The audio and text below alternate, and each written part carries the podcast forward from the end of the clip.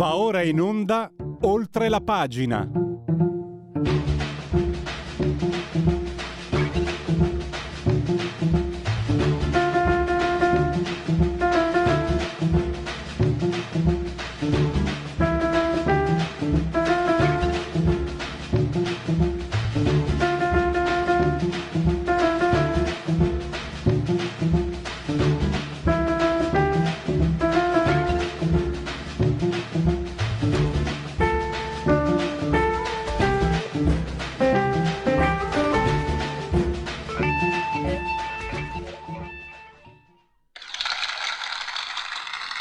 Come non fare gli applausi alla sigla di questa trasmissione che si chiama Oltre la pagina, che va in onda su Radio Libertà.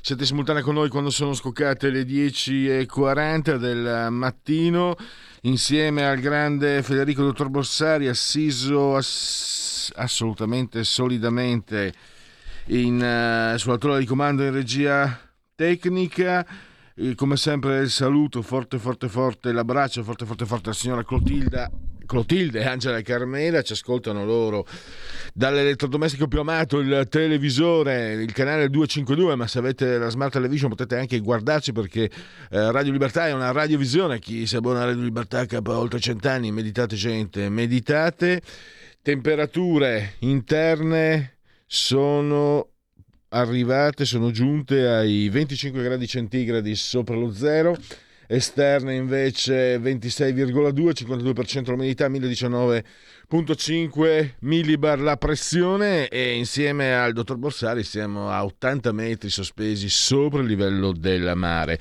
Potete anche seguirci naturalmente, oltre che con la Smart TV non sapete, poi ci sono applicazioni dedicate, eh, iOS e Android, quindi potete seguirci smartphone, ehm, iPhone, eh, tablet, mini tablet, iPad, mini iPad, eh, Fire TV, Smart TV, Alex accendi Radio Libertà, passa parola ve ne saremo riconoscenti. Siamo anche come sempre sul web radiolibertà.net e la pagina Facebook, ve la raccomando, mi raccomando. E il tutto nel decimo, 20, vigesimo quarto giorno di mesi d'oro mese del calendario repubblicano per tutti è un martedì martis cosa siamo? Oggi il 12, 12 di luglio, anno domini 2022. Credo che di convenire di riformularci di non aver dimenticato nulla. Eh, la scaletta. Parleremo di mezzo secolo di egemonia culturale in Italia e non solo da parte della sinistra, con Alessandro Gnocchi per presentare, per parlare di I profeti inascoltati del Novecento, disegni di, molto belli, di, di molto apprezzabili, di Dionisio di Francesca Antonio, prefazione di Vittorio Sgarbi, tra gli interventi anche quelli appunto del nostro ospite Alessandro Gnocchi, e mm, va anche detto che viene un po' da lontana, eh, viene da lontano questa eh, egemonia, perché Longanesi rifletteva che nel momento in cui la borghesia mette il quattrino in cima, anziché la storia, la borghesia preferisce il quattrino e quindi la cultura diventa un lusso non desiderato. E quindi non è che dobbiamo dare solo la colpa ai comunisti, brutti, sporchi, cattivi, a parte che io non sono anticomunista, però insomma le cose si tengono da sé. E invece con eh, Nathan Greppi dopo le 11.30 eh, parleremo della cancel culture. Insomma continuano lo sapete hanno messo all'indice Cappuccetto Rosso la bella addormentata. Tenten come come Tenten al massimo perché non aveva bei disegni no? Perché ehm, è fuori cioè non va bene per il politicamente corretto. Poi ho scoperto un personaggio meraviglioso mi faceva ridere. Ho guardato su internet divertentissimo Capitan Mutanda. Anche lui eh, messo all'indice. E poi lì e lì mi chiudo e passo subito al primo argomento. Hanno censurato anche Pippi Calzelunghe. Hanno censurato Pippi Calzelunghe.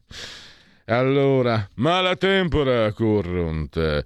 E Malatempora Current, ma non è una novità anche per le piccole e medie imprese. C'è stata la, la relazione del eh, garante della privacy e francamente non si sono registrati passi in avanti nella, nella prevenzione, nella tutela delle aziende su questo fronte, mentre purtroppo si, si registrano uh, passi in avanti da parte delle violazioni che sono cresciute nel 2021 del 50%. Eh, le sanzioni sono cresciute del 300%, però sono mal distribuite perché ecco, per i grandi, i grandi gruppi sono solletico, sono briciole, per la piccola e media impresa che può magari commettere degli errori sono invece, possono essere pesanti. Ne parliamo subito con Marino Longoni, direttore di Italia Oggi 7, lo abbiamo al telefono. Benvenuto direttore, grazie per essere qui con noi. Buongiorno, buongiorno a tutti. Senti, io vorrei partire perché ho trovato molto interessante la tua idea, la tua proposta quella di fare per quanto riguarda il traffico internet, che noi non possiamo pensare che, eh, di poterlo rendere sicuro, perché poi no, anche il fatto che i singoli garanti della privacy dei singoli stati dovrebbero agire in modo coordinato, perché internet gli hacker non conoscono, non, non, non devono passare le frontiere. E tu hai proposto la, l'assicurazione, perché tu hai paragonato eh, il traffico internet al traffico su strada. Noi non possiamo prevenire il, che qualcuno ci venga addosso, che, che, guidi un ubriaco, che guidi un delinquente, che guidi una persona distratta. Però con l'assicurazione diciamo abbiamo delle tutele, ci diamo delle tutele. E volevo capire, eh, direttore, questa proposta può diventare, può essere applicata proprio anche magari in tempi non, non troppo lunghi? Eh, questo non lo so, eh, perché qui il problema è che ci vorrebbe un legislatore sovranazionale o un accordo tra eh, i legislatori nazionali, eh, almeno a livello europeo, sarebbe meglio anche a, livello mondiale. Eh, perché eh, purtroppo i player in questa materia sono player mondiali. regolamentarli soltanto in un singolo Stato non hanno nessun significato, anzi finisce poi per mettere in difficoltà le aziende di quello Stato lì. Come, come, si è già visto quando si è cercato di imporre delle sanzioni a Google o ai grandi operatori della rete a livello nazionale, eh, finisce che gli operatori hanno armi molto dissuasive per, eh, per contrastare il singolo risultato nazionale. Quindi ci vorrebbe una presa di coscienza collettiva mondiale o almeno europea perché è sempre più evidente che quella che noi chiamiamo privacy è una foglia di fico, è una rottura di scatole per, per le singole persone, per i cittadini che devono continuare a firmare dei inutili moduli che nessuno andrà mai a controllare. E di fatto non serve assolutamente a tutelare invece un bene prezioso che è quello dei dati che circolano eh, sempre più velocemente e sempre più massicciamente online. Tra l'altro adesso è abbastanza evidente a tutti che Ah, le guerre si combattono anche e soprattutto eh, in via eh, informatica, perché eh, lo vediamo tutti i giorni, i russi eh, compiano incursioni informatiche nei paesi che non gli, sono, che gli stanno antipatici, perché anche nella gestione della guerra la gestione dei dati è assolutamente essenziale, perché i rischi che sono sempre più evidenti per tutti per i, sistemi, per, per i nostri sistemi economici che sono eh, sempre più digitalizzati e quindi sempre più esposti a attacchi di questo tipo, sono, diventano sempre più colossali, perché le aziende soffrono sempre di più di attacchi di vario tipo, la, la relazione del garante l'ho messa in evidenza, anche tu hai già accennato in modo abbastanza chiaro. E, e, e quindi che, come si fa, che, trava, che, trava, che privacy è che non funziona per niente. Invece con questa ipotesi che è stato il primo passo di un'assicurazione che ovviamente deve essere fatta da coloro che gestiscono i dati, eh, nel senso che cioè, risarcirebbero i danni provocati eh, da una, mancata, una mancata gestione oculata o comunque da eh, furti e, e, e varie eh, incursioni che possono succedere a livello informatico, perlomeno si avrebbe un, una possibilità di ristoro per chi questi danni li subisce. E, eh, mm, andiamo sulla, sulla relazione del, del garante. Eh, c'è questo, insomma, è, è, rimasto immobile. Io ho letto con attenzione i vostri articoli. Il GDPR è immobile e i codici di comportamento che potrebbero essere quelli che mm, molto utili perché potrebbero proprio calzare alle esigenze della singola impresa ne sono stati varati solo tre e solo uno è, eh, solo uno è operativo peraltro. Ecco mm, partiamo da qui questo, questo ritardo non è una cosa nuova. Il GDPR è stata almeno un tentativo questo bisogna riconoscerlo di eh, disciplinare a livello sovranazionale la tutela della privacy. Purtroppo essendo i nostri paesi ormai burocratizzati in modo ossessivo, eh, si è tradotto in un aumento degli adempimenti, in un aumento delle rotture di scatole per le persone normali, in un aumento delle sanzioni per le aziende eh, normali e, e, e, in realtà anche con qualche un aumento delle sanzioni anche per i grandi operatori della rete che però non, non, non scalfiscono nemmeno la loro, la, la loro potenza economica. Eh, quindi è abbastanza evidente dopo qualche anno di attuazione di queste regole eh, sovranazionali che insomma, non, non, si può dire che siano un successo, non si può dire che abbiano portato risultati concreti, si può dire che hanno burocratizzato molto la gestione della tutela della privacy e quindi bisogna cominciare credo si stia cominciando a ripensare un po' tutto, tutto il meccanismo. Ecco, chiedo scusa, devo aver detto codici di comportamento, codici di condotta, comunque il senso è quello. Un altro punto, eh, tu ti riferisci soprattutto a quello che si sta realizzando in Germania, ma che poi potrebbe diffondersi, cioè, parliamo di orientamenti giurisprudenziali tendono a far risarcire anche le, mi piace tutto questo termine, micro lesioni della privacy. E quindi tu hai scritto ottima notizia per gli avvocati, però per le imprese eh, eh, non è bello. E parli di conciliazione obbligatoria oppure di indennizi forfettizzati per prevenire insomma, le difficoltà che questo, questo indirizzo di comportamento potrebbe causare. Sì, perché se, se, lasciamo alla gestione degli avvocati anche questa, questa materia eh, si creerebbero, e, forse mi sembra che in Germania si stiano già cominciando a creare problemi molto grossi perché eh, il cumulo di tante microsanzioni diventa pesantissimo per alcune aziende, peraltro si tratta anche di violazioni che a volte sono difficili da controllare, a volte non sono nemmeno intenzionali. Invece con una tutela legale che comunque ci vuole, anche per queste micro lesioni eh, di tipo veloce, indennizzi forfettizzati, conciliazione obbligatoria, insomma quelle, quelle, quegli strumenti magari non, eh, che non spaccano il capello in quattro dal punto di vista del diritto, ma che alla fine producono in modo grezzo, semplice, veloce il risultato, forse in questo modo si potrebbe, si potrebbe superare molte difficoltà. Insomma. E, allora, siamo, possiamo andare verso la, la conclusione. Eh, cosa pensi? Che magari tra un anno, quando ci sarà di nuovo la relazione, sta, dovrete scrivere eh, le stesse osservazioni? O pensi che ci sia comunque un'urgenza?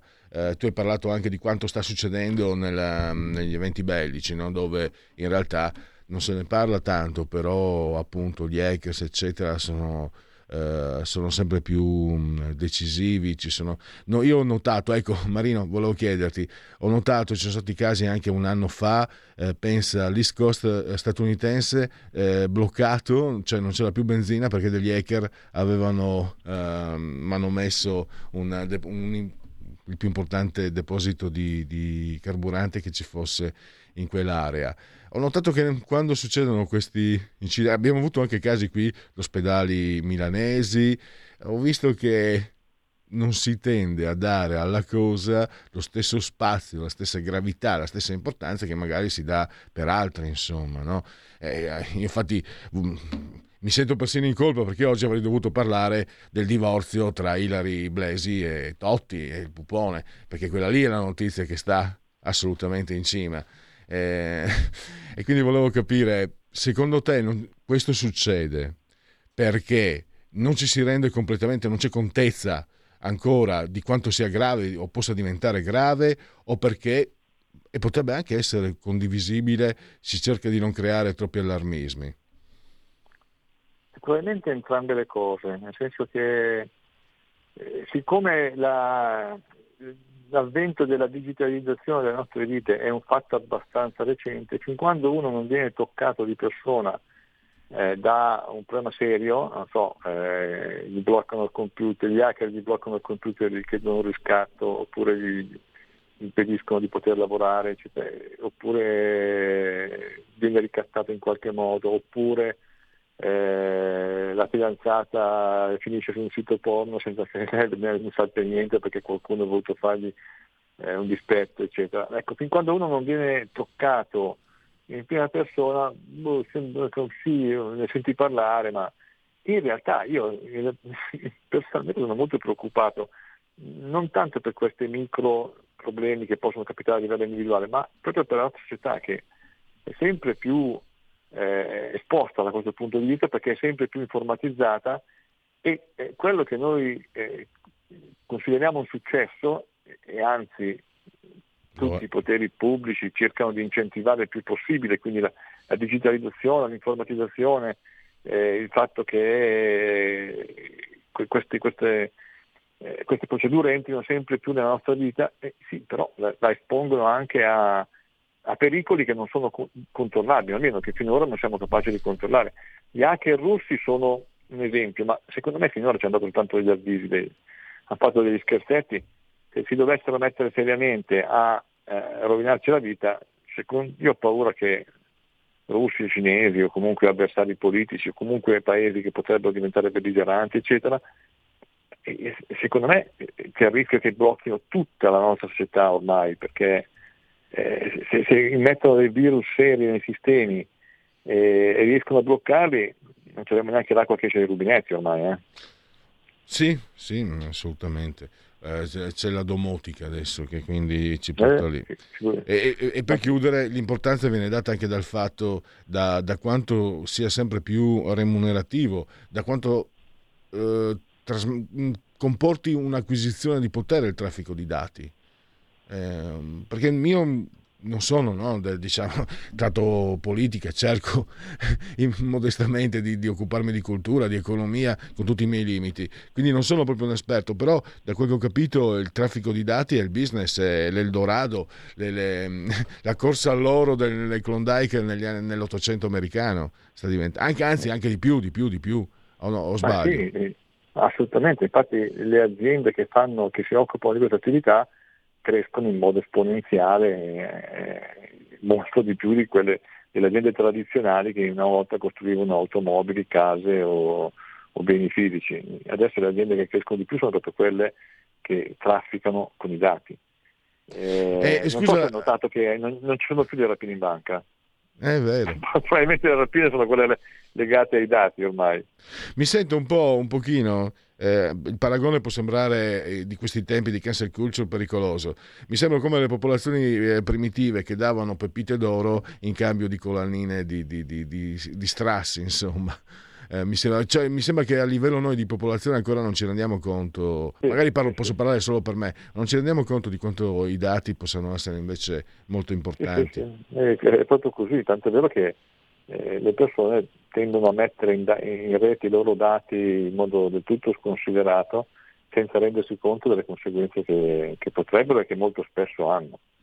Allora, magari sarà, essere, potrebbe essere anche il tema di, una, di, di un prossimo incontro con eh, Marino Longoni, direttore di, dell'Italia Oggi 7 e con direttore di Italia Oggi. Italia Oggi 7 lo trovate tutta la settimana fino a lunedì prossimo in edicola e online. Direttore, io ti ringrazio, come sempre sei stato molto chiaro e anche molto disponibile con i, i nostri ascoltatori. Grazie davvero e risentirci a presto. Grazie a voi, buona giornata. Segui la Lega è una trasmissione realizzata in convenzione con La Lega per Salvini Premier. Allora, prima di tutto voglio rammentare la festa di Dalmine che prosegue, continua, dura fino al 17 di luglio. Osio sopra, area feste, via Circonvalazione Nord. E questo è un dato di fatto. Poi segui la Lega prima che la Lega segua te alla Marciana o seguisca te alla Pellegrina. Il sito è eh, legaonline.it, scritto legaonline.it. Tante cose si possono fare da questo sito, iscrivervi alla Lega che è molto semplice. Si versano 10 euro, li si può versare anche tramite PayPal senza nemmeno vi sia la necessità che siate iscritti a PayPal, codice fiscale e altri dati, quindi vi verrà recapitata la magione per via postale la tessera Lega Salvini Premier. Il D43, cos'è il D43? È il codice per uh, sostenere la Lega col 2 per 1000. È una scelta libera, è una scelta che non vi costa nulla. Il D di Domodossola il 4, il voto è matematica, il 3 è il numero perfetto. E poi andiamo a vedere un po' gli appuntamenti.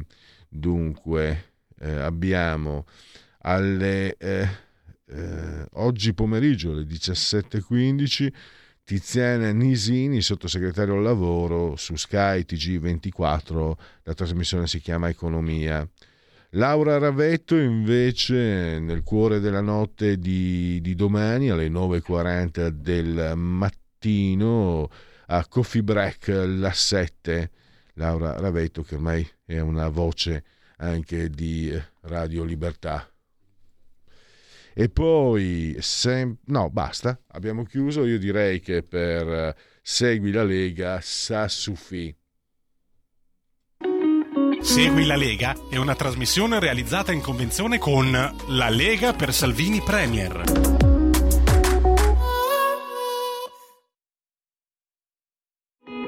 In quanti ti promettono trasparenza, ma alla fine ti ritrovi sempre con la bocca chiusa e non puoi dire quello che pensi. Radio Libertà non ha filtri né censure, ascolta la gente e parla come la gente. Stai ascoltando Radio Libertà. La tua voce libera, senza filtri né censura. La tua radio.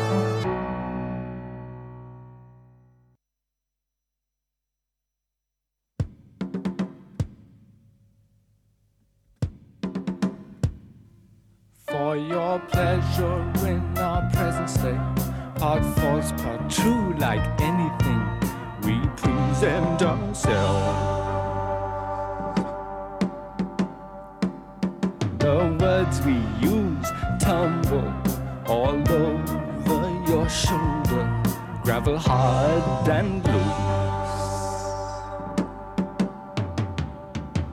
They're all night lying with your dark horse hiding, abhorring such extreme.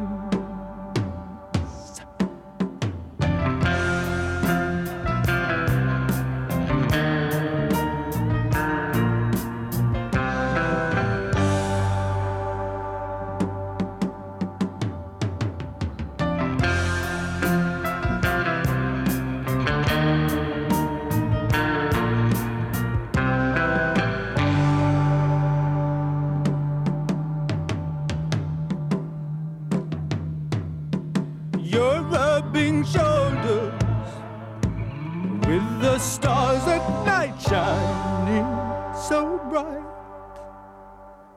Getting older, but you'll wake up soon and fight. In the morning, things you worried about last night will seem lighter. I hope things will turn out right. Old man, through every step I change, you watch me walk away. ta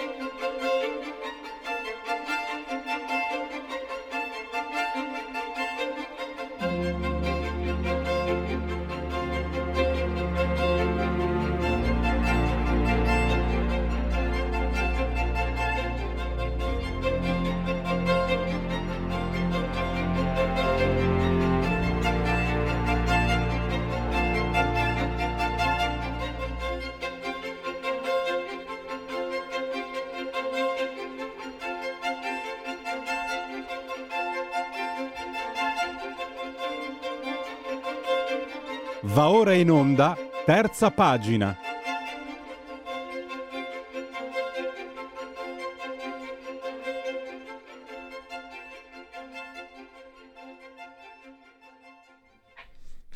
Allora, eh, siamo in collegamento con Alessandro Gnocchi del giornale, che naturalmente saluto e ringrazio. Benvenuto Alessandro.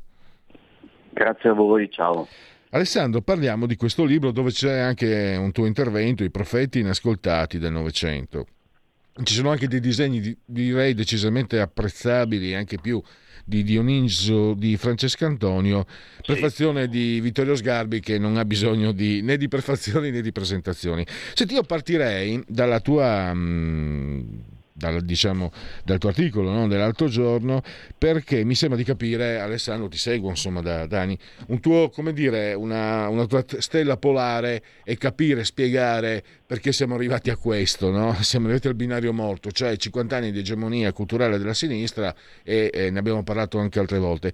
E tu hai riportato, perché poi lo, lo ritroviamo nel libro, anche una spiegazione perché le cose non avvengono da sole per, per abiogenesi, per generazione spontanea il pensiero di Leo Longanesi, che individua nel momento in cui la borghesia rinuncia alla storia in cambio del quattrino e per cui la borghesia ritiene eh, la cultura un lusso, quello è un momento cruciale anche della nostra storia e forse non solo della nostra storia. Guarda, è, è una, un, io l'ho trovato veramente illuminante questo, questo, che tu hai riportato. Purtroppo non ho avuto tempo nella mia vita di leggere Longanesi, solo qualche articolo qua e là. Però direi che questo è un, è un punto di partenza e poi ti do la parola per, per dire tutto quello che, che serve su questo libro.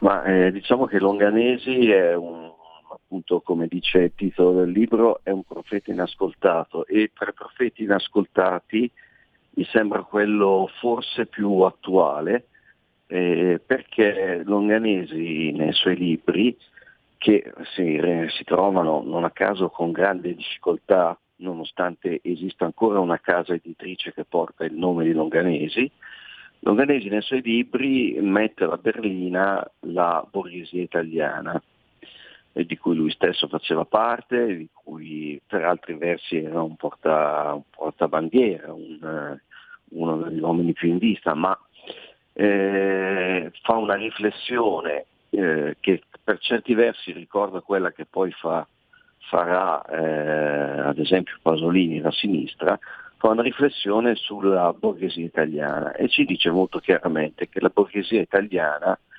è in un certo senso eh, finita. Lui dice ehm, non produce eh, più nulla, è interessata soltanto al quattrino, ma eh, non produce valori e non produce cultura. E eh, per questo motivo ehm, è diventata appunto eh, in, in, improduttiva, cioè eh, la, la, seconda, la, la, prima generazione di grandi borghesi ha costruito le industrie, la seconda generazione invece in un certo senso le, le distrugge eh, perché non interessa più eh, appunto il, il, l'impresa, interessa la rendita e, eh, e questo appunto ha dei, delle ripercussioni poi negative. E poi eh, l'altra cosa che dice è che la destra, la, la borghesia di destra ha subappaltato, per così dire, la cultura alla sinistra e in questo modo però si è anche condannata all'estinzione perché ovviamente è un tipo di cultura, quella di sinistra, che vede come la borghesia come il fumo negli occhi. Mi, prima di, di um, perché dobbiamo parlare di questo libro che assolutamente merita, è una, una domanda, un quesito, una, un punto di domanda. Eh, io parto, ma penso che sia condiviso, dall'idea che eh, gli anni 60 siano stati l'Eldorado no, del, per l'Italia, ero bambino, ma mi, insomma percepivi anche, da, anzi da bambino percepisci ancora di più. Invece sto pensando, lessi, tanti anni, lessi qualche anno fa un antico articolo di Ugo Lamalfa, Ugo, Ugo Padre, mm-hmm. e un giorno tutto questo sarà tuo su, su, sul mare, mi ricordo, si, si imbelvì per quella vignetta, eh, mi hanno, ho letto da qualche parte. Comunque lui parlava della situazione politica italiana nel 1961 e li definiva tutti corrotti, diceva che c'era un grado di corruttela, di mancata idea della pianificazione, di vendita, di, di svendita del paese impressionante nel 61 63, insomma, nei primi anni 60. E poi ho pensato, Alessandro, sono mh, mm, eh, convinto, io mi auguro che tu condivida con me eh, l'amore totale per la dolce vita di Fellini, che, che riflette comunque che, che è una, un lungo, un lungo scorrere sulla decadenza eh, della società che si, che, si stava, che si, stava, sviluppando in quegli anni. È vero, è, è la decadenza che riguarda soprattutto i ceti, i ceti borghesi. Quindi magari non so, io eh, parlo per me e quindi tu puoi aiutarmi a correggermi. Magari sto pensando, sì, gli anni 70 politicizzati, che schifo, hanno rovinato tutto. In realtà eh, questo male ha radici. E poi, dopo aver letto anche quello che tu hai scritto di Longanesi l'altro giorno, Forse, forse, i malanni che sono cominciati un po' prima. Qualcuno potrebbe dirmi allora, guarda, prendi gli indifferenti di Moravia e siamo a posto. Tu cosa dici? Sì, sicuramente la, le difficoltà della nostra borghesia erano iniziate prima. Eh, Moravia era un esempio della polemica di, di, regime, di regime, del regime fascista contro la borghesia, che era una, diciamo, una polemica a parole, infatti era un'alleanza, però eh, la retorica del regime additava nella borghesia, specie nella piccola borghesia, l'origine di ogni male italiano. Eh, in realtà eh, sì, già nel, nel, periodo del boom eh, si capiva dove si, cioè alcuni profeti inascoltati avevano capito dove si andava a parare si andava a parare verso una borghesia che non, non serve eh, lo Stato ma si fa servire, è una, una borghesia fintamente liberale che, che, si appoggia allo Stato per succhiare tutte le risorse eh, che riesce a succhiare, è un'alleanza tra il, eh, la grande impresa e, e la politica dove poi diventa difficile stabilire chi è corrotto, chi è il corruttore, se appartengono tutti allo stesso, eh, allo stesso milieu, quindi allo stesso... E, e indubbiamente poi questo, questi nodi sono venuti al pettine quando il livello di saccheggio non era più dire, sostenuto da, da, da, un andamento esplosivo in senso positivo della, dell'economia quindi eh, dopo lì arriviamo appunto a mani pulite, stiamo già andando molto avanti nei decenni, però che, la, che i borghesi non potessero più intraprendere ma godere della propria rendita, eh, questo appunto l'ha scritto Longanesi alla fine degli anni 50. Allora io naturalmente mi scuso anche con gli ascoltatori e con Alessandro Gnocchi perché stiamo parlando di quisquiglie e oggi è all'ordine del giorno il divorzio Totti Blesi, ma Beh, noi, certo. noi, purtroppo dobbiamo parlare, noi, è uno sporco lavoro ma qualcuno lo deve fare. E anche, anche di Gianni Morandi al Festival di Sanremo. Ah, la seconda notizia in ordine di portata. Io ho un cattivissimo rapporto con Sanremo, pensa, l'ultimo Sanremo che ho visto eh, cioè, era Montagne Verdi e soprattutto c'era, me la ricordo ancora, l'ascolto ancora Yesael dei Delirium, era, ed ero bambino, è stato l'ultimo, dopo non ne ho più visti. Allora... Sì, poi uno, dopo uno cresce, diventa maturo e lo smette con le cattive abitudini tipo Sanremo. Alessandro, eh, tra l'altro, scusa, resto un istante sulla musica. Fra tre giorni eh, cade l'anniversario della morte di Ian Curtis. Io ho trovato eh, dei tuoi articoli, li ho letti. Mi ricordo che ti avevo anche cercato, poi c'è il tuo omonimo che invece lavora per l'altra testata sì. e non sono riuscito ad acciuffarti. No, non voglio parlare di Ian Curtis, volevo solo magari, se un, se un giorno o l'altro magari ti va per... Uh, devi, devi capire che per me i Joy Division sono cioè sono tutto insomma quindi per me trovare qualcuno che, che, mi sembra tu sia appassionato di Joy Division di Ian Curtis assolutamente sì sono... ma non siamo in tanti caspita. Eh, ma, ma, ma, c'è un, uno zoccolo duro di fan Vabbè, italiani quello, del, chiaramente chi li conosce. Allora, scusami, uh, mi sono lasciato sedurre. E invece, torniamo su questo libro. Tra l'altro, anche un'altra cosa, non voglio eh, gli anacoluti, però ottima l'idea. Mio, io sono un appassionato anche no, di, di, immagini, di arte.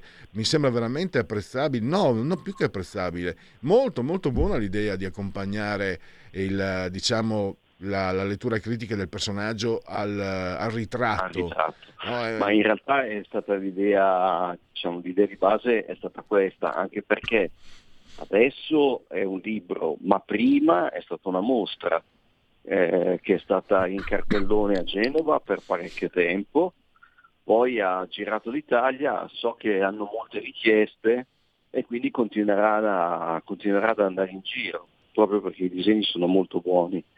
Sì, e... sai, sai, cosa Alessandro? Dall'idea quasi un principio di, di, di, di mm, graphic novel, un'idea, un'idea, per veicolare questi contenuti eh, più fresca e più nuova.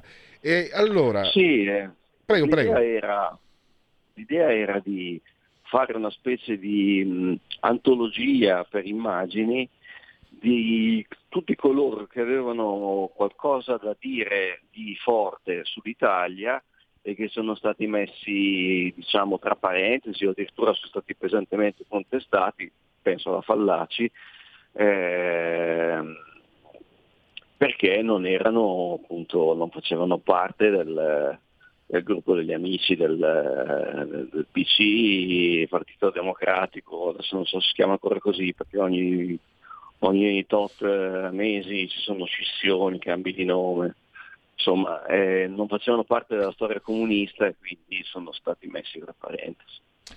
Ecco, allora ehm, parliamo, diamo un po' qualche anticipazione eh, di quello che troveranno i lettori in, in questo libro, qualche nome, abbiamo già, tu hai già fatto Pierpaolo Pasolini, Longanesi, poi Oriana Fallaci, Prezzolini, c'è Prezzolini, Prezzo, insomma, Prezzolini e tanti altri, Malapanche Stranieri, Orwell, eh, Malaparte. No, ho nominato sono... Pezzolini da... No, scusa, scusa. Sì, no, no, scusa, c'è stato un, un qui pro quo con la, con la cuffia mia.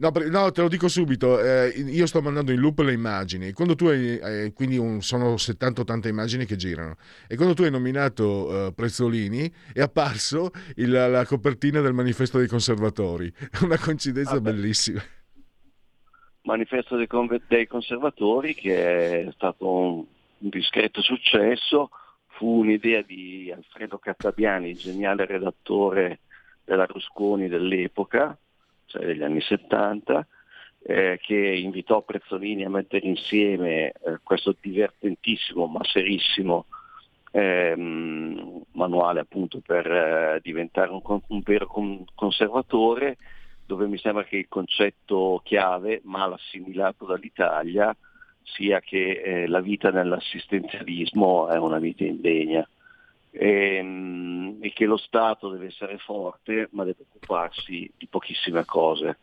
Eh, Pezzolini le elenca. Eh, noi invece abbiamo uno Stato debole che si occupa di tutto, soprattutto di quello di cui non si dovrebbe occupare. Come mi sembra di ricordare, insomma, per Prezzolini i conservatori sono quelli che non si bevono tutto, come gli altri invece, no? certo. i trinarciuti. Certo. Sono, quelli, sono, sono quelli che non credono che una cosa sia buona solo perché è nuova. Ma eh, tra l'altro Prezzolini diceva che comunque il conservatore è, non, è, non, è, l'uomo del domani, l'uomo del domani è il progressista, il conservatore è l'uomo del dopodomani, mm. perché è quello che eh, come dire, sa intuire eh, la novità al di là della chiacchiera momentanea. Sa vedere i grandi cambiamenti come Longanesi con la borghesia, no? E tu Alessandro sei anche uno che si, nei tuoi articoli si interroga anche. Eh, io parto sempre, devo partire da me, ma perché non, non ho altri punti d'appoggio. No? Io non, non, mai, non sono mai riuscito a collocarmi bene. Certo, nella Lega il federalismo da, da, ragazzino ero per Cattaneo, da, in terza media dicevano scusate perché non hanno fatto come Cattaneo, quindi lì è stato facile, poi sono, ero figurati, da, da, mm, simpatizzavo da ragazzo per il movimento Friuli, però a parte questo non sono mai riuscito a collocarmi e mi interrogo continuamente. Sai cosa, cosa c'è? Che mi viene in mente, c'è un pensiero anche un po' ex abrupto, che essere di destra è più difficile perché l'illusione, l'idea che tutto lì, la giustizia, tutto sai, tutto dovuto, tutto va bene, tutto lì, tutto qua, tutto, tutto lineare, tutto orizzontale. Invece essere, tra virgolette, di destra eh, significa eh, percorrere un labirinto. Sì, anche esporsi alla, alla riprovazione per motivi francamente inesistenti e poi come dire diventa anche cioè, facciamo anche una critica alla destra. Eh, la destra eh, purtroppo non, eh, non, è, non, non, sembra in grado di elaborare un, un, eh, un partito politico comunque un'area che sia eh, co- coerente cioè ehm, che sia liberale, che sia federalista, eh, che sia antistatalista, eh, che sia per un, una limitazione delle tasse. Noi purtroppo vediamo che insomma, su, su molti temi vanno in ordine sparso e soprattutto hanno il difetto gigantesco che quando vanno al governo si comportano esattamente come gli altri. Però scusa cui... Alessandro, io ti chiedo questo perché penso che tu sia davvero un, una, una, figura anche importante di riferimento, davvero. E sto pensando, eh, mi deridevano qui eh, gli ascoltatori quando appena arrivato, dicevano guardate che il partito più potente che c'è in Italia è Repubblica. E di fatti però avevo ragione io, hanno deciso i segretari, i presidenti del Consiglio, hanno deciso loro. Cioè, un, diciamo quello che è un fenomeno culturale Repubblica in un certo senso. E io che non provengo dalla destra, non provengo neanche dalla sinistra, della verità, ho scoperto quante, quante figure, quante, quanti intellettuali, quante, quante pagine interessanti, cari- la parola carismatiche, prestigiose offre la destra. E manca un collettore, cioè un collettore che si presenti culturalmente, eh, diciamo al pubblico, al cittadino, essendo eh, prestigioso come no, si dice per esempio nei modelli linguistici, no? eh, quando si parla di dialetti si parla di modello prestigioso. Non, non, si riesce, nonostante io abbia scoperto, grazie anche a questo lavoro, una miniera ci sono anche grazie a te, grazie ai tuoi articoli e anche di, di, di, di, tuoi, mi permetto di dire sommessamente, in questo caso lo dico con grande piacere, nostri colleghi, cioè autori eh, straordinari, eh, i vostri articoli che sono, tu oggi anche continui, a, continui la, la, la, pagina contro la cancel culture, quindi questa mission la, la stai proseguendo. E la mia idea è che manchi un contenitore, un collettore, qualcosa che riesca a mettere insieme e a proporsi in modo anche massiccio in, e, compet- sì, manca... e, competi- e, competitivo nei confronti di, della Siria. Anche perché in questo momento scusa, ragione, mi sono manca... lasciato prendere, ma... Alessandro, scusa, mi sono lasciato prendere l'entusiasmo. Anche perché se non ora quando, cioè, fammelo dire, dall'altra parte sono, non sono mai stati così scarsi. No, dall'altra parte sono proprio encefalogramma piatto, direi. Ma a noi manca, a noi di destra, con tutte le differenze che ci sono dentro la destra, manca eh, la capacità di organizzare la cultura, la volontà di organizzarla da parte della politica e mancano poi eh, gli investitori, eh, qualcuno che mette soldi per fare una grande rivista che poi, eh, come dire, eh, pur essendo puramente culturale, in ogni caso dissoda un terreno e crea alla fine un consenso intorno a certe idee no? che poi entrano anche nella politica. E, e, una, ci sono delle case editrici eroiche, ma eh, comunque non escono dalla media editoria, so, penso a Liberi Libri o a Rupettino eh, manca la capacità di spiegare, eh, come dire, cioè da un lato la sinistra agitava un tempo la rivoluzione che poteva essere seducente, agitare il conservatorismo se non spieghi co- che cos'è esattamente è molto meno, come dire, molto meno seducente, molto meno... È, è, c'è tutto un insieme di cose, una parte è dovuta da, alla situazione, cioè obiettivamente se eh, Rai 1, Rai 2 Rai 3 sono lottizzate, e sono lottizzate da partiti ben precisi, è chiaro che dire, sono un terreno bruciato per eh, tutti gli intellettuali che non si riconoscono in quelle aree lì. eh, quindi c'è un, un, ostacolo oggettivo. Dopodiché forse appunto gli intellettuali di destra potrebbero fare di più per, eh, per farsi conoscere ed essere popolari nel, nel, modo in cui lo sono anche gli altri. Poi c'è anche da dire che il fatto che non lo siano e non lo vogliano essere è anche un po' il loro bello. Mm. Cioè che non, eh, no, non accettino di svendersi, lo appre- è una cosa che io apprezzo. Assolutamente, no, pensavo eh, intervisto spesso il professor eh, Gervasoni che scrive sul tuo giornale, si sì. parlava di Rai Storia, io dicevo, beh, Rai Storia comunque... E allora diceva, sì, però anche lì chiamano solo quelli di sinistra, manco a dirlo apposta, eh. manco a dirlo apposta vedo una rubrica affidata al direttore di un giornale del gruppo Repubblica L'Espress. Eh sì, eh, no, sì, funziona addirittura, la RAI è una specie di ufficio di collocamento, cioè quando una roba va male eh, la persona che deve essere salvata compare magicamente sugli schermi della RAI.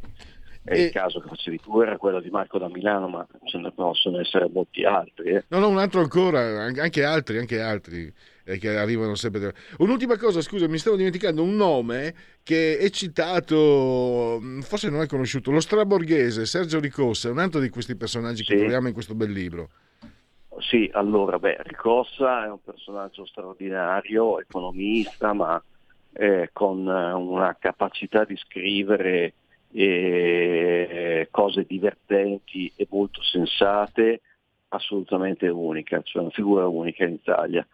Straborghese, che è forse il suo libro più divertente e più, più bello, eh, è proprio una, come dire, una eh, nel periodo in cui tutti davano contro alla borghesia, lui ne metteva in luce gli aspetti eh, positivi e inoltre metteva in ridicolo tutto il movimento degli anni 60 che appunto era antiborghese.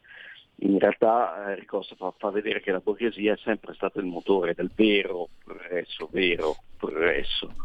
E purtroppo è finito dimenticato anche lui ho comprato domenica, ho diverse edizioni di Vista Borghese, ne ho trovata una domenica sulle bancarelle completamente abbandonata, per, l'ho comprata per un euro mm. e questa è l'idea appunto di, però, però grazie a questo libro, eh, grazie, fammi essere positivo anche se io non sono di natura, però in questo caso merita. Cioè, grazie a questo libro che ripeto si chiama I profeti inascoltati del Novecento, disegni molto, molto belli, molto validi, di Dionisio, non sono solo belli, sono validi, di Dionisio sì, di... Sono belli, molto belli, di Dionisio di Francesco Antonio. Prefazione di Vittorio Sgarbi, potete leggere anche Alessandro Gnocchi su questo libro. Ecco, dicevo, eh, eh, mostra che c'è una miniera comunque, c'è una miniera a cui attingere per chi non la pensa come quegli altri e questo mi sembra sia un altro, un altro merito di questo libro per cui vale la pena, vale la pena acquistarlo. No? Ah, vedo anche Pirandello, insomma, non so se mi spiego, perché quando parlate di Pirandello io mi confondo. L'eresia catara la so quasi a memoria. Allora, eh, Alessandro, purtroppo abbiamo concluso il tempo. Io ti, ti ringrazio davvero e a risentirci Grazie. presto. Grazie a te, a presto. Stai ascoltando Radio Libertà. La tua voce libera, senza filtri né censura. La tua radio. Stai ascoltando Radio Libertà. La tua voce libera, senza filtri né censure. La tua radio.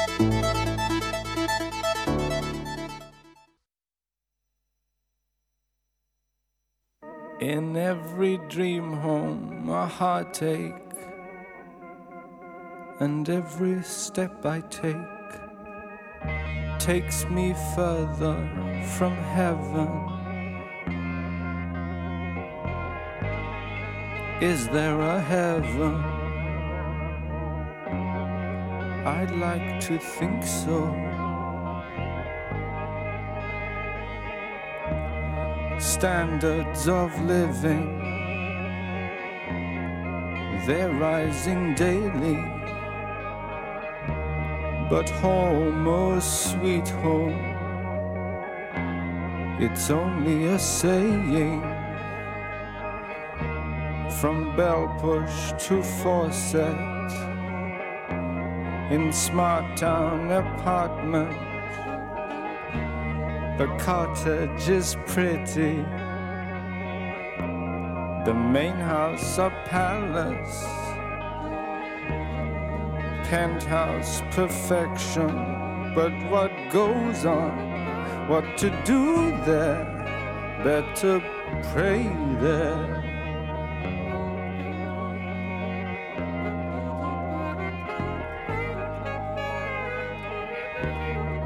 Open plan living,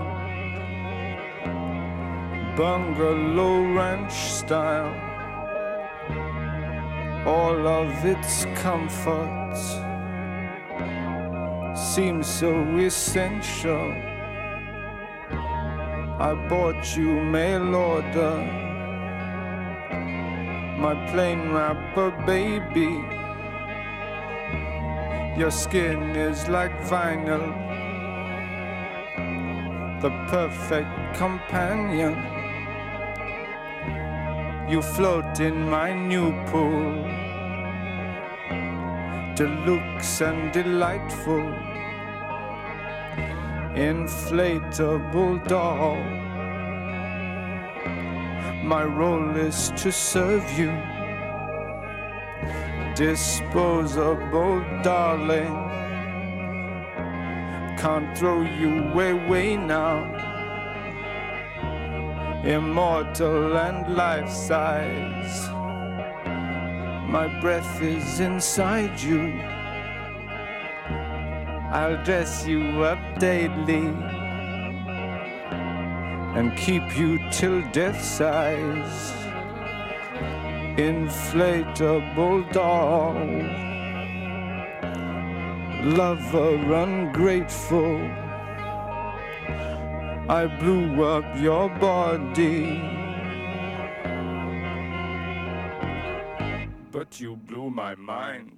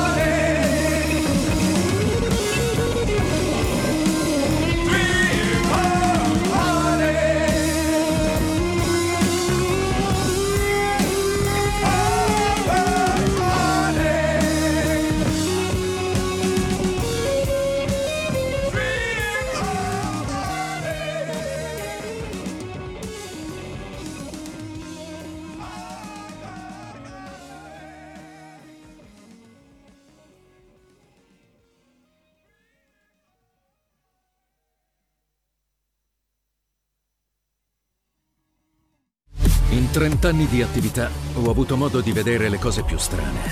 Ho affrontato zombie, vampiri, licantropi, mutanti e spietati assassini. Ho vissuto le storie più assurde e le avventure più bizzarre. Ma la storia più incredibile di tutte è quella che sto per raccontarvi. E questa è la mia storia. Ascoltate Movie Time con Vincent. Ogni sabato dalle ore 16. Dunque, noi ci, eh, continuiamo anche a risentirci, a scandalizzarci, eccetera, ma loro vanno avanti come dei caterpillar e sinceramente poi quando vedo la censura anche Pippi Calzelunghe non, mi cadono gli argomenti e anche qualcos'altro, eh, però loro vanno avanti. C'è chi però puntualmente li, li, becca, li coglie sul fatto. Io vi consiglio sempre, date un'occhiata, fate come ho fatto io, la mettete nei preferiti.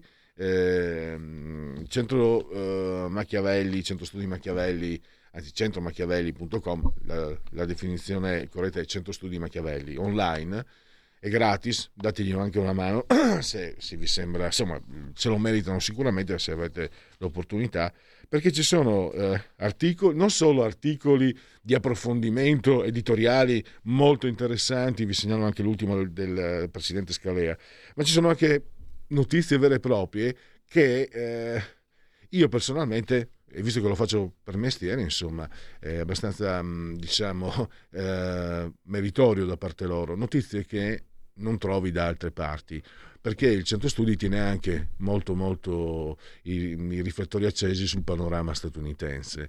E grazie a Nathan Greppi ormai eh, non è certo la prima volta abbiamo questi aggiornamenti su quello che combinano i signori del walk, walk della cancel culture eccetera eccetera eccetera.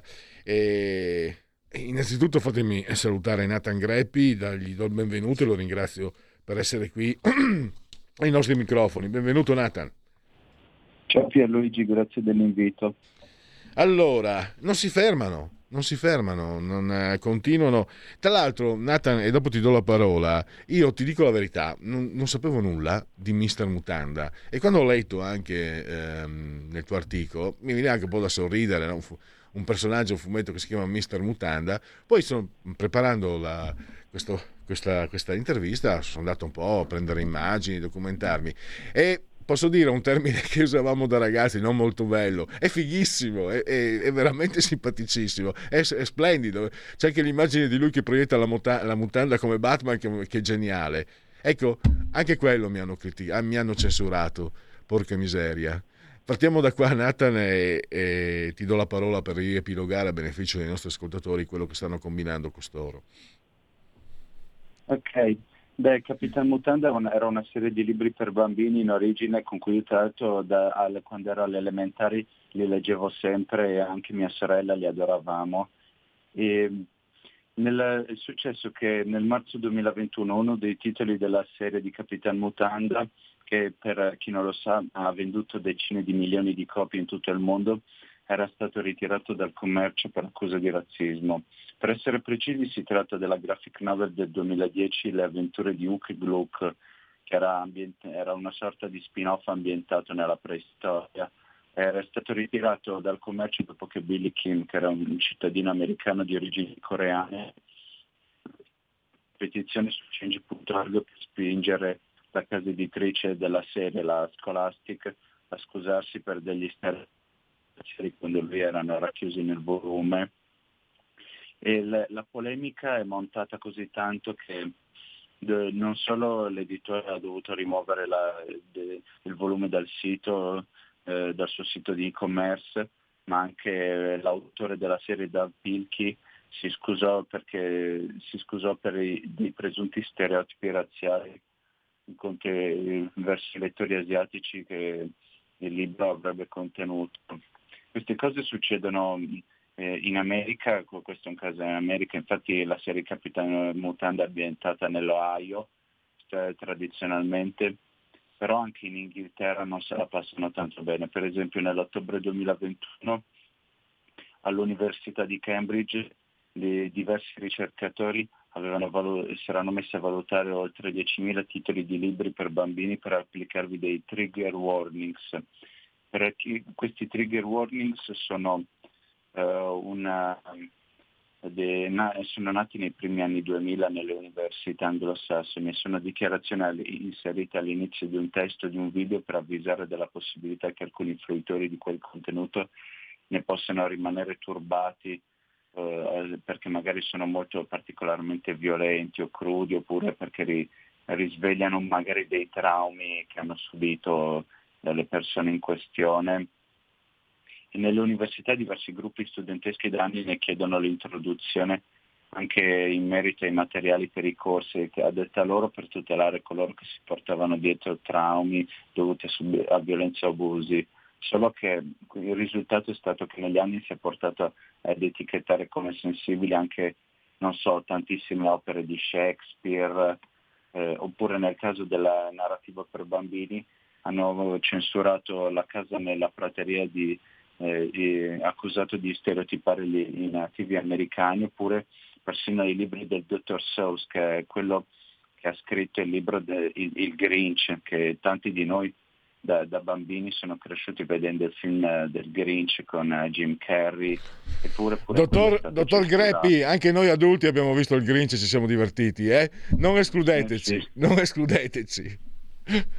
Prego. No, no, è patrimonio di tutti, dovrebbe essere patrimonio di tutti. E poi hanno censurato pure un racconto di Frank Baum, che è l'autore del libro per bambini Il mago di Oz. Poi anche in Australia, eh, sempre rimanendo nella, nel mondo anglofono, il libro Versi per versi di Roald Dahl, che è il celebre autore di cioccolato di James la pesca gigante, era stato tolto dagli, dagli scaffali di una catena di negozi del posto la Aldi perché si trovava il termine slat che in inglese era letteralmente sgualdrina, cagna, e già quello era considerato troppo offensivo. Poi e qui bisogna ringraziare un'inchiesta che ha fatto il, Giulio Meotti sul Foglio nel 2019. E Giulio Meotti è un giornalista anche lui molto, del Foglio, anche lui molto bravo nel cogliere queste cose. Questo, questa ondata non, non, non, ha colpito solo i paesi anglofoni, perché nel 2019 ad esempio una scuola materna di Barcellona aveva messo al bando oltre 200 titoli di fiabe contenenti, cito testuali parole, stereotipi tossici. E tra loro c'erano persino opere come Cappuccetto Rosso e La Bella Addormentata nel Bosco, mentre in Svezia ci sono alcune istituzioni che hanno bandito un classico della letteratura come Pippi Calzelunghe eh, per accusa di razzismo, probabilmente per i racconti che lei faceva dei viaggi del padre marinaio. Ma se, se questi sono semplicemente messi al bon, bando, ci sono paesi addirittura dove ricor- eh, vengono letteralmente distrutti i libri dei bambini. Questo è il caso per esempio del Canada, dove nel 2019 nel sud della, dello stato dell'Ontario 30 scuole cattoliche distrussero più di 4.700 testi per bambini, tra questi c'erano anche fumetti eh, eh, classici del fumetto franco-belga come Tintin, Asterix e Lucky Luke, accusati di promuovere stereotipi eh, sugli indiani d'America. Eh, e... Asterix sinceramente faccio fatica, anzi faccio fatica per, per tutto questo. Senti eh, Nathan, eh, continuiamo su questo perché abbiamo visto che avanzano imperterriti. Eh, cosa c'è? È, è, un automatismo che si è messo in moto? C'è un disegno preciso? Cioè una sorta di... non sto parlando di complotto, sto dicendo naturalmente, non sono insomma eh, sono una sagoma ma non sono così sagoma. e stavo pensando, cioè un'idea, una sorta di, di passaparola, cioè magari attingere alle stesse fonti culturali, alle stesse testate, agli stessi partiti, alle stesse voci politiche, una sorta di passaparola che fa sì che magari l'assessore, il critico letterario o l'associazione culturale, quella che magari dà anche i premi culturali, che dicono guarda, eh, andiamo a cercare su in Cappuccetto Rosso, andiamo a cercare, in arriveranno anche Pinocchio se già non, non, ci sono arrivati, andiamo a cercare i punti che non, uh, che non, che non collimano con la nostra visione. Eh, mi sembra che si stia procedendo mm. e, e, quello che pensano gli altri hanno anche sprezzo del ridicolo, secondo me, tra l'altro, perché Pippi Castellunga, ragazzi, eh, io lo, lo, vedevo quando non erano neanche nati i tuoi genitori, probabilmente, Nathan.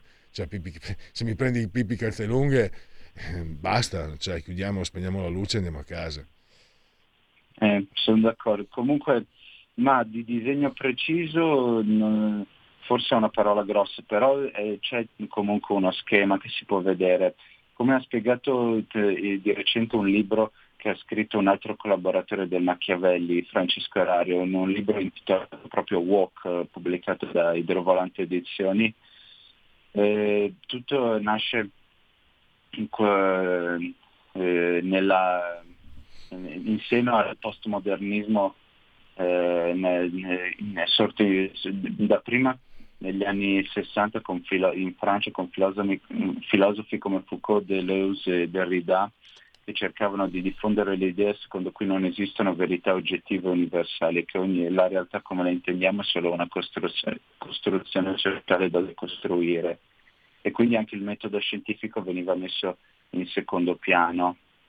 E, quando, e siccome è, per loro non esisteva più una conoscenza universalmente valida, si era fatta strada l'idea che le categorie con cui vediamo il mondo siano il prodotto di una classe privilegiata. Ai tempi del comunismo la classe privilegiata veniva intesa magari con i capitalisti, i banchieri, gli, gli imprenditori, e nel, nell'era del walk la, è crollato il comunismo, si è cercato di sostituire vecchi, le vecchie nozioni con nuove, allora alla classe, alla classe privilegiata è stata attribuita ai maschi bianchi etero.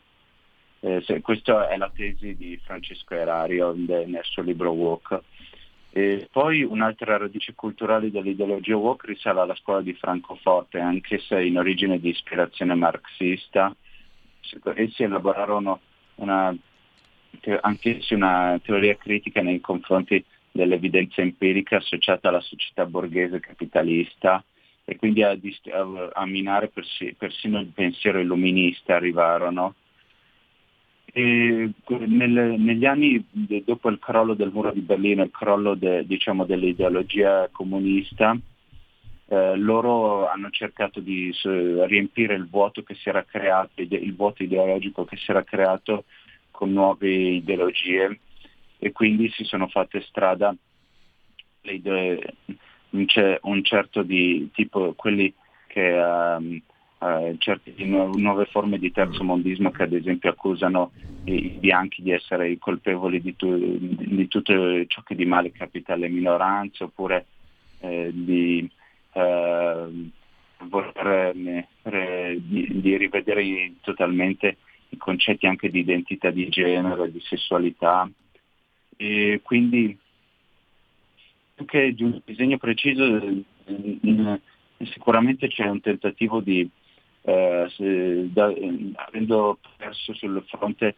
de, delle lotte su, su, base economica, del, della lotta al capitalismo, eh, avendo perso su quel fronte lì cercano di, di rifarsi eh, con nuove, nuovi tipi di lotte contro nuove categorie. mi domandavo, è una battaglia persa un po', non voglio essere pessimista, poi eh, ehm, con te che sei giovane e, e, stai, e, stai, lavorando molto molto molto bene, però è una battaglia persa, mi domando, perché mi permetto di usare la prima persona plurale, noi, e campo, è un campo molto largo quando dico noi, più largo di me, noi non, per, per, io oserei dire per natura, ma poi anche per concezione intellettuale, noi non siamo quelli che censurano. Cioè, a nessuno che non sia di sinistra avrebbe in mente di censurare. Sì, ci sono le beghine, eh, ci sono i moralisti e quelli che vietano, per carità, ci sono anche da questa parte, quelli esistono, ma non in modo sistemico. Cioè, i principi cardine di chi ha un pensiero uso una definizione, ma è proprio una, un'etichetta che, che, adopero al volo, volatile, eh, liberale, non si sogna neanche, ma neanche ne, si diceva un tempo neanche nell'anticamera del cervello di vietare, di censurare, di proibire. E questo mi sembra che, ci, che sia un po'... Allora, da una parte è la forza di chi non la pensa come loro.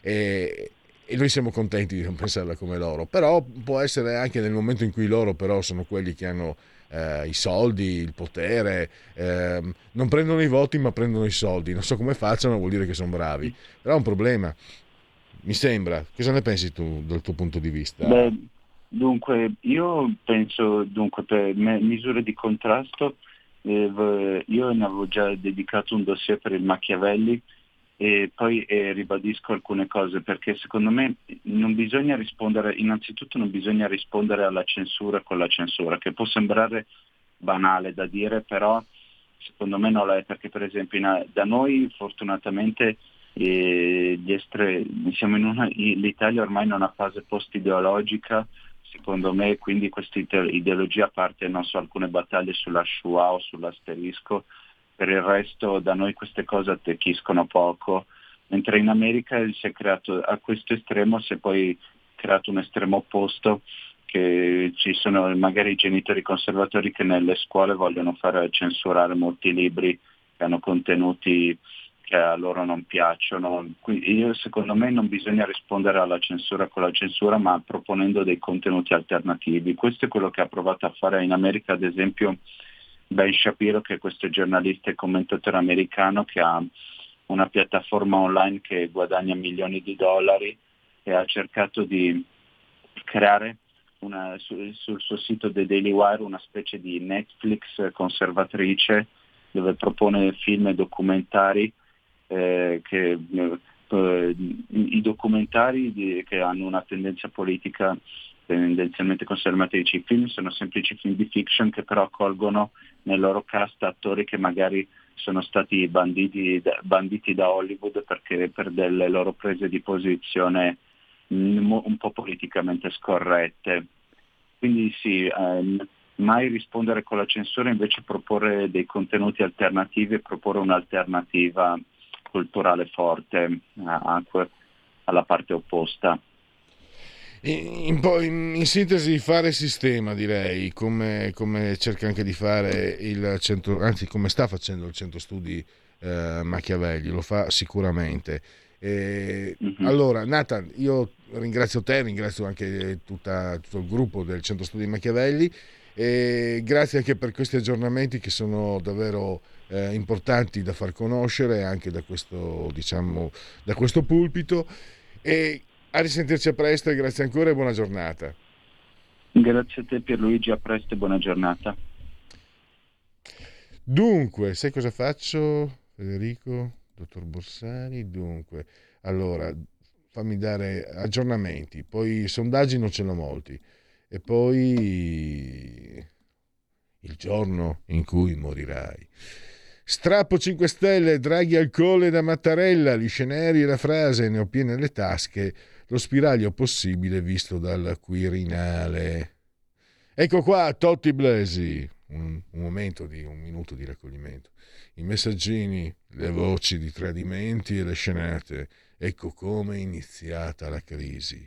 Chi è Noemi? Le fughe a Tirana e Monte Carlo. Cioè, praticamente l'intero sito del Corriere. Vabbè, eh, contenti loro. Ah, che moralisti che si diventa da vecchi. Un miliardo dall'Europa, via libera al prestito a Kiev, l'apertura dell'ANSA e adesso toglimi la condivisione Federico che così vado a prendermi, a pigliarmi, a costituirmi. No, costituirmi no, dai. A leggere un... Eccolo qua. E voilà. Sondaggio Euromedia, allora lo leggiamo alla latina, Euromedia o Euromedia, Research, Committente Osservatorio Politico eh, Euromedia Research, dunque Fratelli d'Italia 22,3, Lega Salvini 14,5, Forza Italia 8,3, il centrodestra totalmente fa 47,5. Il centro-sinistra farebbe 10 punti in meno, me, più di 10 punti, 37,1, distribuiti con l'11,3 ai 5 Stelle e il PD 21,4. E, e poi c'è un'area eh, che eh, probabilmente giocherà eh, Azione più Europa, Calenda 4,8, Italia Viva 2,3, eh, quindi sono intorno al 6. Poi ci sono altri 5,7, indecisi 35,3. E direi che questa è un po' l'area, forse cercheranno di fare un po' l'ago, ehm, l'ago della bilancia, no? Sembra che sia questo il, il, l'indirizzo. Ottimisti e fiduciosi sono in 17%, pessimisti e preoccupati 61,3%, non sanno 21,7%.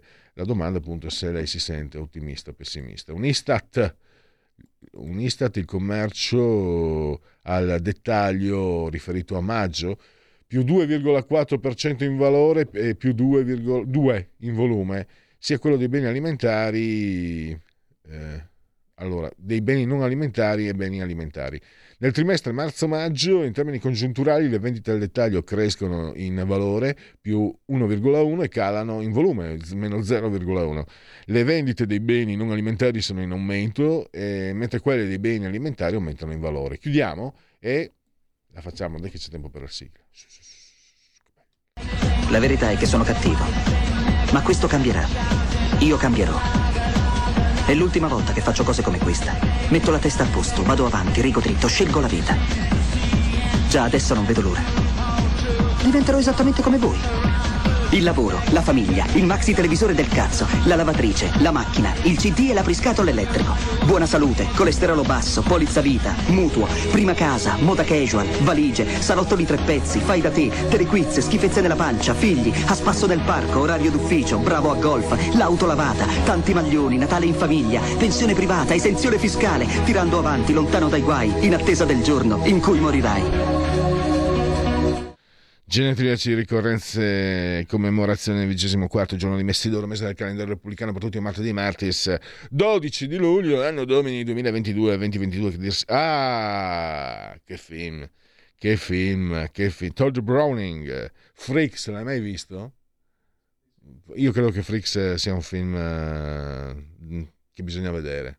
Uh, impressionante, tanto anni 30, è fantastico, incredibile. No, fantastico, che cavolo dice Pellegrini? È un film terri- terribile, fortissimo, intenso, non fantastico, drammatico. Quasi un documentario poi, no? Amedeo Modigliani, il tuo unico dovere è salvare i tuoi sogni. Poi le sue, le teste di Modigliani che stroncarono la carriera di Giulio Carlo Argan. Pablo Neruda, Nobel nel 71, amare così breve, dimenticare così lungo. Thoreau, filosofo, un uomo è ricco in proporzione al numero di cose di cui può fare a meno.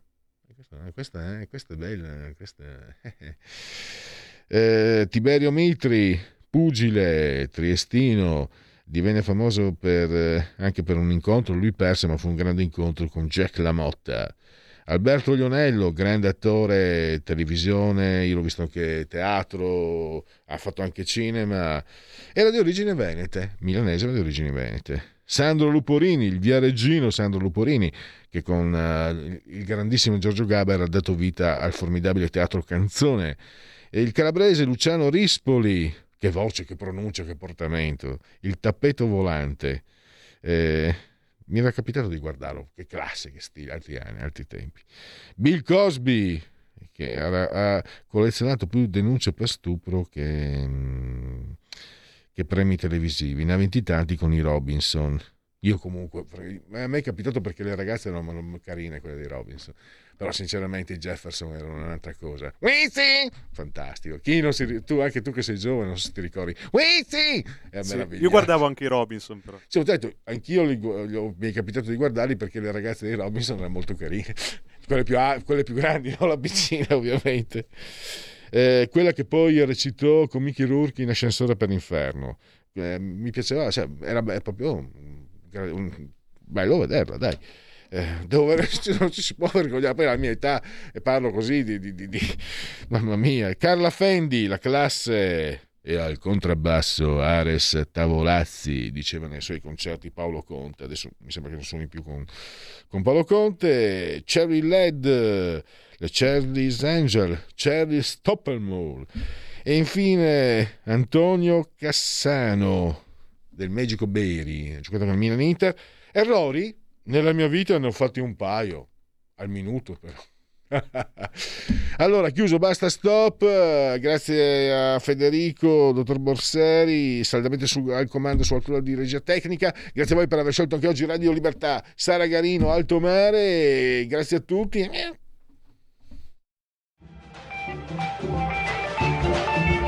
Avete ascoltato oltre la pagina.